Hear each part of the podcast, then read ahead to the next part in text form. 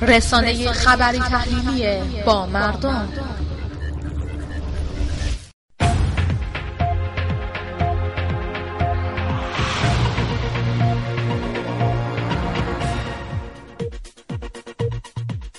معاون سیاسی امنیتی اجتماعی استاندار با بیان اینکه هر فرماندار باید حداقل یک نفر از جوانان و بانوان را در کادر مدیریتی خود تعریف کنند. افزود این آغاز و نماد یک الگو برای دیگر مدیران استان است که انتظار از آنان نیز در پیش گرفتن این روند خواهد بود.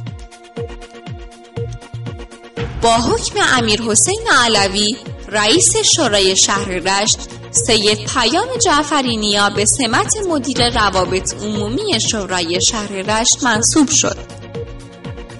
نایب رئیس شورای شهر لاهیجان با اشاره به فعالیت تاکسی های اینترنتی در این شهر گفت میبایست این موضوع به نحوی مدیریت شود تا عزیزان فعال در حوزه حمل و نقل که سالها در این بخش فعالیت دارند متضرر نشوند.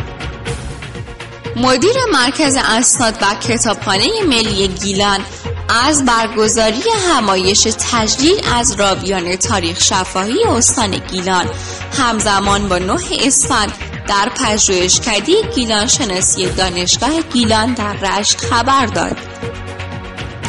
مدیر امور خدمات شهری شهرداری لاهیجان از آغاز به کار گشت ویژه شهر آرا برای استقبال از نوروز خبر داد.